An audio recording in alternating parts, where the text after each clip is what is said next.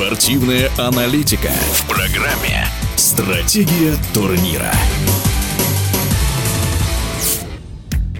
Главным тренером сборной России, который отправится на Олимпийские игры в Пекин, назначен Олег Знарок. Валерий Брагин станет консультантом, а Сергей Зубов и Алексей Жамнов – помощниками. Накануне назначения Знарка буквально за сутки с резкой критикой к Федерации хоккея России выступил двукратный олимпийский чемпион Вячеслав Фетисов. И буквально на день следующий кандидатура Знарка была озвучена. Он пользуется авторитетом среди игроков НХЛ, мы надеемся, что он сплотит команду, у него есть харизма, он победитель. Так заявил президент ФХР, легендарный Владислав Третьяк. А своим мнением о назначении главным тренером сборной Олега Знарка поделился с нашими корреспондентами еще один легендарный советский хоккеист, чемпион мира, обладатель Кубка Канады Ирек Гимаев. Э, назначение Олега Знарка для меня, конечно, было неожиданностью с одной стороны, потому что времени до Олимпиады осталось очень мало. Вот это основное. А то, что это специалист большого и высокого уровня, я не сомневаюсь. Ирек Гимаев поделился своим мнением относительно того хоккея, в который играют команды Знарка, и о том, можно ли говорить, что он приверженец в большей степени атакующей игры.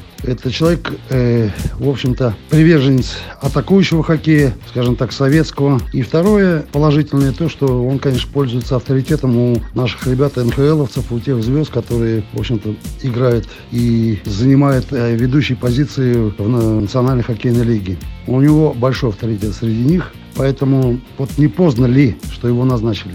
Единственный вопрос – Времени до Олимпиады меньше полугода. И единственное, хочу, конечно, пожелать Олегу, чтобы все сложилось. Как всегда в спорте, э, должно быть везение. Немножко везения. Плюс ко всему. Поэтому болеем, переживаем, верим. В нашем эфире был легендарный советский хоккеист, чемпион мира, обладатель Кубка Канады Ирек Гимаев. Мы говорили о назначении Олега Знарка на пост главного тренера сборной России по хоккею. Стратегия турнира.